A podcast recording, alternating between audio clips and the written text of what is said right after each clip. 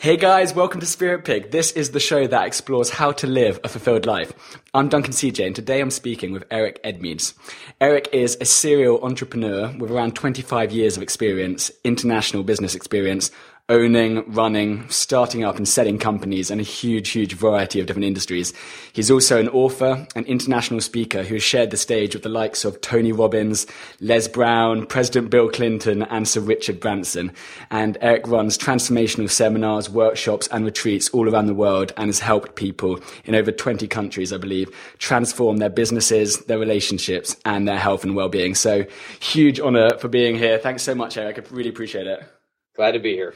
Now I saw a quote um, from like back in 1995, and so this was almost 21 years ago. So this may be completely outdated, but you said success in life is most easily measured by the number of days you are truly happy. Has your definition changed massively over 21 years, or does that still sound? No, it's right? right there. It's still right there. Like uh, you know, it's it's funny. I didn't even know that that got picked up as a meme or a quote or what have you. And then one day somebody wrote to me on Skype, and it was there, and, and I saw this in their subject line. I'm like this is 15 years ago. And I go, where did you get that from? and she sent me to a website where she found the quote. And I was like, wow, you know, 10 years on, and it's still very much the way I believe life is. You know, we can measure things monetarily, we can measure things in terms of our family and relationship and all that stuff. But I really, at the end of the day, how much are you enjoying yourself? You know, and, and I think that is the single best measure of this, regardless of somebody's economic position or anything else. Yeah. And once a year, I know that you spend, I think you dedicate what, like two full days to properly like taking stock, analyzing your life, all parts of it, and working out basically where you are now and where you want to be. Like, how important do you feel that exercise is? It's it's everything. I mean, I, you know, I, I think that if you look at the way most people do life evaluation, um, you know, most people do life evaluation two days of the year. They do it on their birthday and don't do it at all, and then they do it on December thirty first and they you know develop a rough idea of the way their life is and the way they would like it to be. And then they make a series of commitments that they generally break before one o'clock in the morning on january the 1st um, and that's kind of the, the, the extent of uh, the vast majority of people's course corrections. And you know i like the old metaphor of you know how you know a plane flying from you know la to hawaii spends most of its time off course but the reason it gets there is it's correcting course on a microsecond basis. And you know so i look at this and go well you know most people are only correcting course mildly once a year and they're not even doing a really solid course correction. And so you know i've, I've had this policy. I won't say i've done it every single year but i've definitely noticed the years i haven't done it. But uh, you know spending two days as you say evaluating hey where am i right now? What's great about that? What could be better? Where would i like to be a year two three years from now? And what are the barriers? Like what or, or, or what are the obstacles that need to be overcome to get there and by spending that two days really you know getting into my stuff getting into my beliefs that might be in the way uh, you know values that i might be misaligned about habits that are holding me back or habits i need to move me forward eh, then what happens is not only am i having a serious course correction conversation once a year but i'm also giving my, myself criteria to correct course on a you know on a weekly basis a daily basis and in some areas of my life even on an hourly basis and we're looking at all aspects. I mean, we're talking like what, like business, health, and relationships, like uh, entertainment, and so really to take stock of the full picture. Yeah. yeah. I mean, I, I generally will pick a five, you know, five fundamental kind of pillar areas: health, well-being, you know, health and well-being, and finance, and that kind of stuff. And I'll look at those five core areas. But of course, you can delve deep into them. Like I have one area that I consider social, and social underneath social is your family, your friends, your primary relationship. You know, those are subcategories within mm-hmm. that, and, and uh, you know, and, and may, some people say to me, "Well, Eric, it seems like you take this awfully seriously." You know, it's like you know, relax a little. And I'm like, you know, I, what I do not want to do is arrive at the end of my life and go, "Damn, you know, I wish I'd given this a little more thought." I, I, I don't think very many of us will come to the end going, "I wish I just spent more time watching Lost." I just don't think anybody's going to feel that way. Yeah, no, I think I think almost a lot of us sort of. Um, let life happen to us. You know, when you're almost you're on a treadmill and you kind of you suddenly shit think shit like two years have passed and what's actually what have you actually done? So, yeah, yeah. yeah. What um one one story which I kind of want to like ask you about is I think it was what 20 25 years ago. You were in Vancouver and you heard this talk by this guy and he discussed how your word is your only real value in life. Like if people can't trust your word, then you don't have any value. What kind of impact did that have on you? You know, it, it was so profound to me. I, listened to that talk and I thought a lot about it, and and and I and I and then I started observing, uh, you know, society and and the way society treats one's word, and and so you know, I, I make the joke quite frequently that Hollywood has you know depreciated the word promise to the point of ridiculousness. You know, to the point, in fact, that you know you, you now can watch a movie and if somebody promises that they'll be right back, you absolutely know they're not going to be right back. You know, it's it's it's almost to that point where they've just taken the word promise and diluted it to being meaningless. And and so I I I decided that in my life I would having you know having heard that talk, I, I just thought you know I want to be at a place in my life where if I promise something to someone else, but more importantly, frankly, to myself, that it actually transpires, that I will actually follow through. And and and I think you know I often joke that right after that talk, I went a whole year without breaking any promises. And of course, what was the magic formula? I didn't make any. You know, and and that's the first step really in making something valuable is is is is reducing the supply of it. You make it a lot more valuable when you cut off the supply. So I cut off the supply of promises. I didn't. Eh, people would ask me, "Are you going to be at my party on Thursday?" I'd go, "Yeah, yeah, yeah." And they go, "Do you promise?" And I go, "No."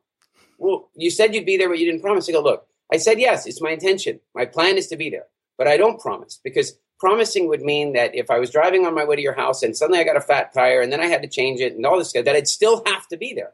Whereas if I just say yes, then there, it's acceptable that maybe stuff happens where I, I couldn't make it happen. And so I, I, I measure promises on a whole nother level. A promise means absolutely without fail, it will happen. And after a year of not making any promises, I slowly started to release the odd promise when somebody asked me to get something done or if I would help them with something or what have you. And I'd say, okay, yeah, I'll do that. And I promise. And then what happened within my circle of friends and within my close relationships is they began to understand that they knew 100% that if I promised something that it was going to happen. And uh, man, that changes everything. It changes the nature of partnerships. It changes the nature of friendships. But the biggest thing that it changed is my own self-esteem. Because if you really think about it, you know, you get to this place where it's like the more often you say something that doesn't come true, then the less faith you have in yourself. You get to a point where, you know, I just keep saying I'm going to get this done. I keep saying I'm going to work out more and then I never do you know, and then that that is a you know negative self-propagating spiral of of of, of lack of achievement, and and so as much as keeping promises to other people became really valuable to me, the thing that really became valuable to me was keeping promises to me. And you know, like I, to this day, if I make myself a promise, I will keep it. This is this is really important because you see, the vast majority of us don't really recognize that we're all a little schizophrenic. I mean, we all are. We have the one voice that says, I'm not going to eat that stuff anymore. And then the other voice that later on goes, yeah, but now it's a special occasion. right? I mean, it's a form of schizophrenia. It's a, it's a time perceptive, or it's a, a time perception induced schizophrenia, where in one time period we feel a certain way, and in another time period, another personality comes out and feels another way. And, and, and the problem is the one that we should be looking or listening, that looking to or listening to is the one with the higher purpose. The one with the higher purpose is the one saying, Hey, I'm here to take care of your temple, your body, your health for the long haul. So, no, you shouldn't be eating that thing. And then the other one, the, the, the, the, the, hedonist, the hedonist is going to say, Yeah, but just this once. The problem is, is just this once is every day yeah. or every week or what have you. And so I got to a place where I didn't break promises to myself either. And, and I learned a lot of lessons about this. Like, I am really careful about promises. I one day promised myself that I would work out every single day for a year. I hated that promise. I hated that promise for a year because here's what would happen is I, I, this happened. I mean, with my schedule, the way I live, I'm like, you know, I, there are days where working out is just really not practical, no matter how committed you are. And so I would come to the end of two flights and I'd get to my hotel room and I'd time zones and I'm tired and I'd lie in bed, pull the blanket up and I'd just be dozing off and I'd be checking in with my day and I'd go, oh my God, I haven't worked out today. And my promise is that I have to work out today. Now, what most people would do at that place, they go, I'll just work out twice as hard tomorrow. Yeah. That's not keeping your promise. My promise was to work out every day. I got out of the bed and I did the workout. And I had defined a minimum workout, which was, I think, like, you know, 25 push ups, 25 sit ups, and, you know, like 10 minutes of some sort of cardio. So out to the hotel I go, I go up and down the stairs for 10 minutes, I do my thing and so on, and, and then I sleep. And, and, and so the lesson I got from this is just to even be more careful about making promises Yeah, you mentioned one about what the sugar is, and like, rather than being like, I'm going to give up sugar forever, why don't you say, hey, I'm going to give up sugar for what, like a month, and say, Yeah. hey, this is a promise you know you can keep, rather than like be your own, own like sort of enemy. Yeah, exactly. Yeah, Exactly. So interesting. and. I think you can do it for too short a period of time as well. Like you know, a lot, a lot of my, uh, I, you know, I know a lot of people that are in Alcoholics Anonymous, for example, and you know, frankly, I love the basic idea of one day at a time. I think it's kind of cool, but I know me. If and I'm not an alcoholic, I don't even drink alcohol, so you know, I, I, there's no chance of me becoming one. But but you know, if I were an alcoholic, the idea of one day at a time for me would be um, would be too many decisions to make. You know, like I, I don't want to have to decide that every day. Uh, what I would want to do is, and I understand that you know partially it's a metaphor, but what I would want to do is start off by saying I'm going to make a promise that for 30 days I'm not going to do this, and then I'm going to make another promise for another 30 days or whatever. So you got to kind of figure out this. The, the in my mind, you got to figure out the window that's both long enough to be compelling and um, short enough that it's not overwhelming. Yeah. What do you mean by happiness and fulfillment in life is driven by our ability to overcome outdated software? What's that about? I don't know where you even found that. Uh, you know, I um, that comes from a talk that I've only ever done once, and and I'm actually funny enough about to do it again at Awesomeness Fest in uh, in Greece. Um, but it's a talk about the realities of evolutionary psychology, our our genetic makeup. You know, like you know, um, if you consider the lifespan of of Homo sapiens and our immediate um, predecessors, you know, all the way back to say Australopithecine, we've got say a five million year history on this planet and for for for four point nine nine nine nine nine nine nine ad nauseum year percentage of that, we we didn't um, we didn't have YouTube and Google and and and fast food and sugar. We didn't have those things. We didn't have cities with phenomenal numbers of people. We didn't have cars. What we had was the bush. What we had was the wilderness. And so, and, and, and, and if you think a little bit further, if you think a little bit deeper into this and you consider how many ancestors you have, and you have two parents, four grandparents, 8, 16, 32, 64, 128, 256, 512, 1,000, 2,000, 4,000, 8,000, 16,000. We're only a few generations back, and 8,000 people went into you, and a few more beyond that, and a million people went into making who you are. And, and they are the people that survived when the infant mortality rate was 80% which means that for every million that survived, 8 million didn't even make it. You are an unbelievably unlikely occurrence. You are. I am. We're unbelievably unlikely occurrences. But in order for us to get here, what had to happen was our ancestors had to evolve the ideal physiology and the ideal psychology for surviving in that environment.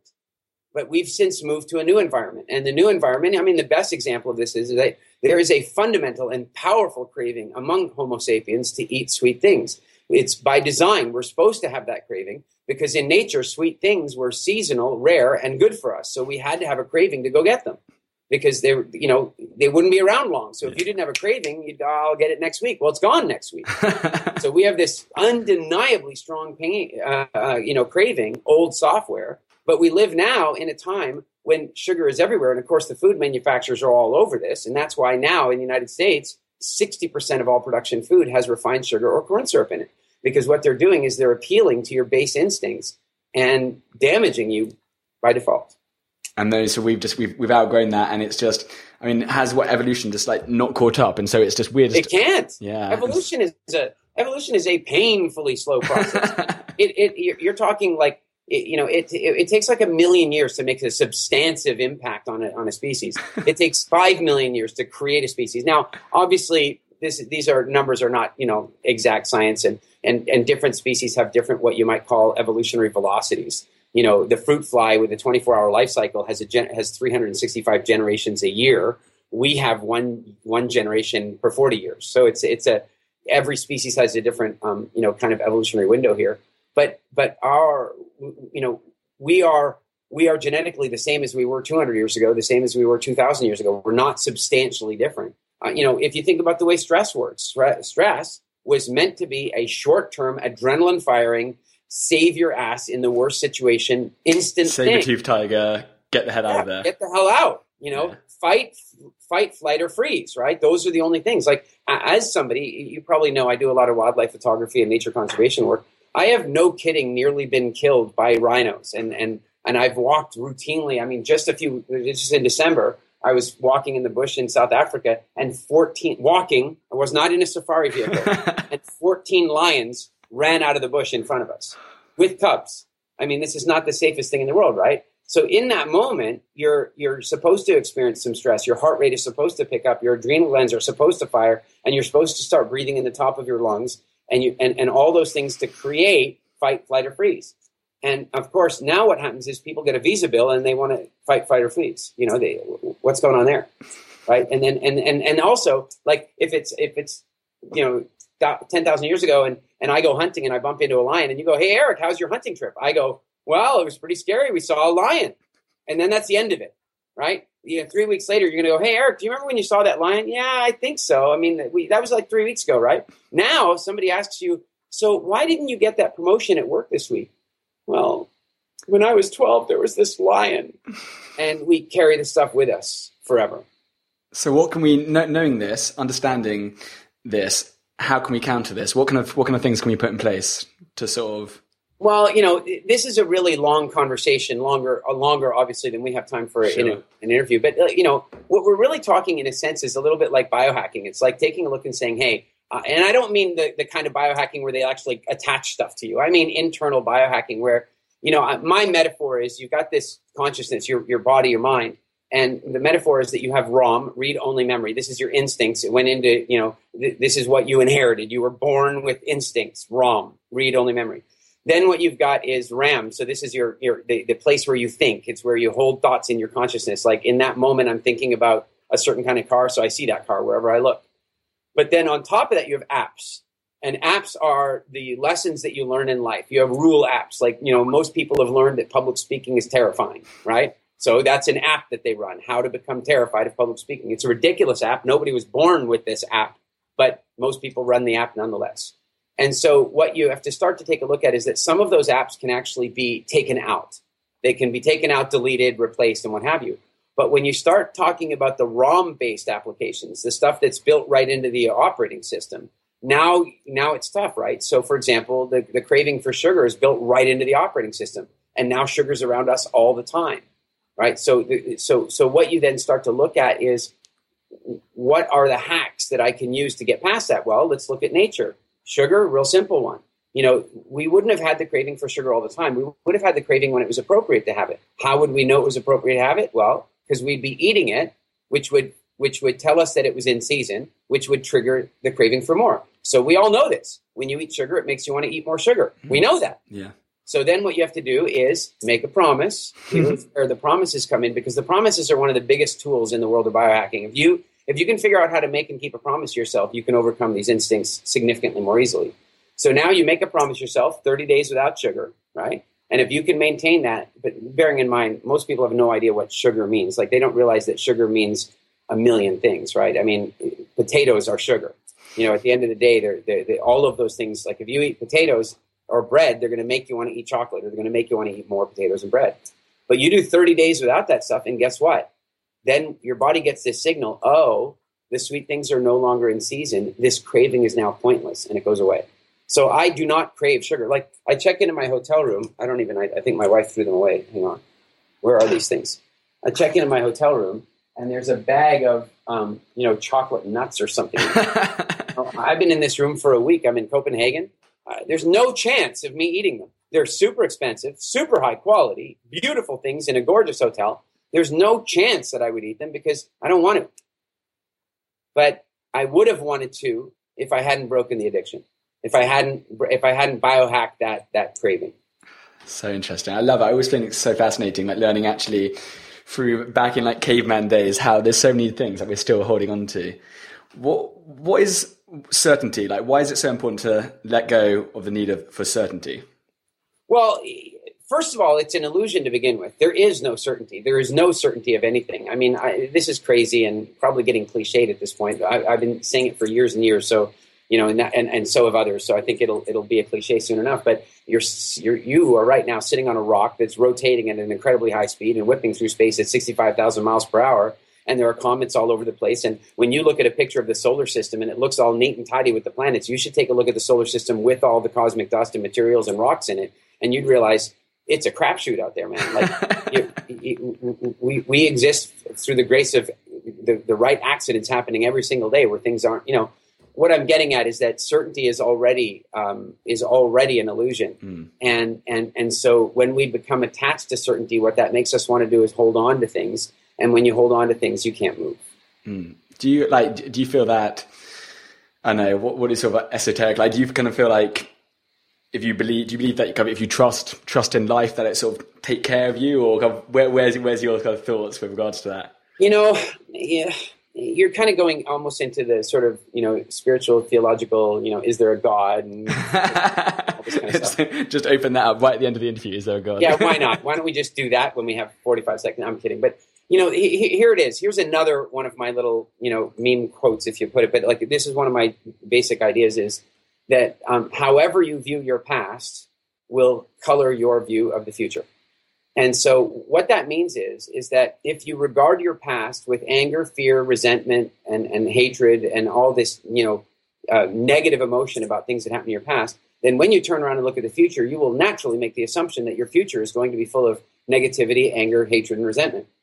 Um, and so, what uh, one of my fundamental core beliefs is: the more grateful you can become with your present, or sorry, with your past, the more grateful you can become for your past, the greater faith you will have in the future. So it is not that by having faith, the universe will start taking care of you. It's already taking care of you. Right now, it's taking care of you and it's giving you whatever you need in the moment to experience whatever. And we did not come here to be bored. You know, Jim Rohn used to say, if you bought a book and the first chapter was boring, you know, everything's going to be okay. You might read the second chapter, but man, if everything was still okay by the end of the second chapter, you're not going to finish that book. Well, you didn't come here into this life for everything to be okay all the time. You didn't. You came into the life for drama and experience and love and heartbreak and, and, and, and disappointment and elation, all of it. I don't even think you could taste elation if you didn't have disappointment. I don't think you'd ever appreciate it. Yeah. And so, what I take a look at is I'm saying, all right, the more grateful I can become for my past, if I can get to a place where I am quite literally grateful for everything that's ever happened to me, everything I've done or not done, if I can get to that plane of absolute gratitude for my past, then when I turn around and I look to my future, I'm going to go, well, that doesn't look very nice, but I'll be grateful for it one day. And, and I'll give you the most perfect example of this is that in August of this year, my wife and I arrive home, and, and, and the driver that we hired to, to get us back to the house, we stopped off at the grocery store to pick up groceries. We hadn't been home in six months. We had almost everything we owned with us because we'd been on tour for so long, traveling all over the world, working with people all over the world. And all of a sudden we get home, and while we're in shopping, the guy, the driver who we knew, um, you know, had some kind of weird family problem, I suppose, and he arranged to have everything we owned stolen. Everything. Laptops. I had just spent um, a week with the Hadza Bushman with original photography, with questions that I'd collected from. I had questions in from John Gray and Tony Robbins and all these cool people that sent me questions to ask the Bushman, and I'd done all these interviews on tape, all the video gone. All my, I, I, I just spent, uh, I just been with the the chimpanzees of Mahale and Greystoke, wild chimpanzees, all these photos gone because there was just too much data to dump to the cloud from Africa. So all these things are gone. Laptops gone, passports gone, money gone, clothing gone, jewelry gone, all gone. So how do you feel? Anger, resentful? I did. I looked in the back of the truck and I felt absolutely terrible. I was so full of anger and resentment. And then I stopped for a second and I said, wait a minute now. How does anger or resentment help me at the moment? If the guys were here right now, anger could be helpful, right? You know, adrenaline, anger, go beat somebody up, get my stuff back. But they're gone. So now there's no point. And my poor wife's over here crying, upset, inconsolable. And in that moment, I said to myself, But you know, Eric, everything that's ever happened to you in the past, everything that you've ever regarded as an absolute calamity. I, I had an employer completely scam me so badly once that I had to quit my job. We're living in a foreign country, and I thought it was the most terrible thing in the world. Ended up being the greatest gift. When I was 18 years old, somebody lit me on fire I had to have my arm rebuilt from skin they took from my legs. I am so grateful that that happened. So if I can be grateful of those things, maybe one day I'm going to look back on this empty van and I'm going to be grateful that all the stuff was stolen. And then my mind said, no, no, you're not. And I said, no, maybe I am. But if I was going to be, why might it be? And I thought I couldn't think of something. And I was like, no, no, but just think of one thing. What could, what could you one day be grateful about uh, this event? And I said, you know, I can think of one thing neither my wife nor me has a laptop and it'll take two weeks to get replacement laptops because we use the super maxed out Macs and i got to fly to new york to go get one because we live in the caribbean I, two weeks without a laptop you know what that's going to be really good for our relationship we're going to hang out go for more walks on the beach than we usually do nice dinners out we'll cook more because we don't have our computers to distract us and you know be working all the time i thought you know actually that's going to be pretty cool plus we'll get to do a lot more kiteboarding than we usually do because i have all this work to do and now i can't do it and then also my wife hasn't you know her Mac is like three years old. She won't let me buy a new one for her, but and I'm her IT director, right? So I have to fix it. so now I get to buy her new Mac, and and I started looking at all this stuff, and then finally I had this big realization that holy crap, if this happened to us five years ago, it would have been heartbreaking because we had put a lot of money into a company we bought, and we were in deep financial trouble. And if we lost forty thousand dollars worth of stuff, passports and everything back then, it would have been soul destroying. And I'm like, thank God it happened now. And by the end of this whole conversation, I started going, I'm going to get to buy my wife all new clothes. That's going to be great. I'm going to buy myself a new Mac. I got this going on. We're going to go kiteboarding all week. I started going, this is wicked. thought, you know what? I've been wanting to live without a cell phone. I've been wanting to experiment about life without a cell phone for ages, but I've never had discipline. Now my phone is gone and I'm not buying a new one. Awesome. By the way, I lived for six and a half months without a mobile phone after that. Six and a half months, no mobile phone. I wrote an 80,000 word fiction book with no effort with with uh, I got more done in the following six months after all our stuff got stolen than I got done in the previous two years. And and I got a glimpse of that as I was looking into the back of the van. And so I turned to my wife and I said to her, "Everything's going to be okay." And she says, "What do you mean everything's going to be okay? All our stuff is gone." And I said, "Let me just tell you right now, with confidence, with certainty, I can tell you, everything is going to be okay. You and I are about to have the funnest two weeks we've had in a whole long time. I promise." And she stopped crying and she started to feel better. And then we had the best two weeks you could imagine. And then I wrote a book, and then I got more work done than I can imagine. And we're having the most incredible year in our business because I had six months of completely different perspective. It's a great story. what does a fulfilled life mean to you? It means enjoying it. It means enjoying it, and and that means that you know uh, whatever you are, you know, be a good one. Like you know, when I was with the Bushmen, Tony Robbins had asked me this question for the Bushmen. He asked me, he gave me two questions to ask the Bushmen, and he said, he said, ask them this: What happens after you die, and what's the purpose of life? So I asked the Bushmen. I said, What happens after you die? And he goes, I don't know. You're not there, so you know. and I go, okay, but what happens after you die? And he goes, well, the villagers will usually move villages because after a while the body will start to stink. I go, that's what happens after you die. I know what happens to you after you die. And he goes, well, nothing. You're dead. And I was, I thought that was fantastic. They had this like no theology, just like it's over. You're here, enjoy you yourself. said, okay, well, with that in mind, then what's the purpose of life? And he said, to be whatever you are fully. And I, I, I mean, I think of that as this is a bushman. We're not talking about somebody with Facebook. Uh, he doesn't own a phone. He has no money. He doesn't farm. He literally is a hunter gatherer living what we think of as a Stone Age existence, right? And he says, you know, the purpose of life is to be whatever you are to be it well. And and and I said, well, yeah, but okay, you're a bushman. He said he he said he goes, I'm a bushman, so I should be a good bushman, and you're a city person, so you should be a good city person. And I said, okay, that's fair, but what if I want to be a bushman? And he goes, then decide, become one, and become one properly. And I think that's it right there. Fulfillment is in being the best possible version you can be of yourself and enjoying your life to the to the deepest possible extent you can. I love that. What is one thing all our listeners can do today that have a massive positive effect on their lives?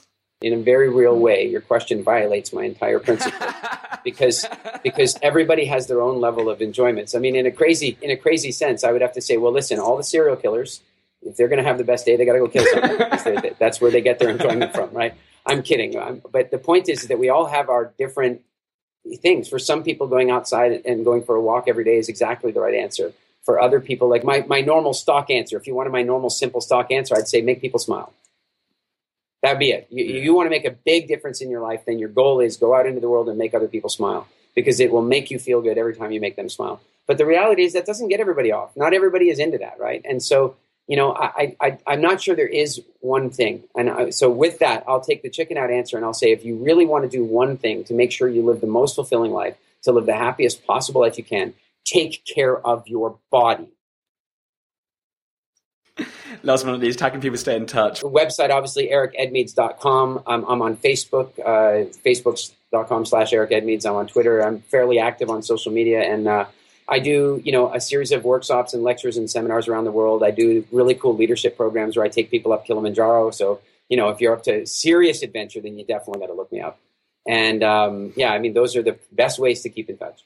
Eric, thank you so much. I really appreciate you uh, you speaking to me today. no worries. It's been fun.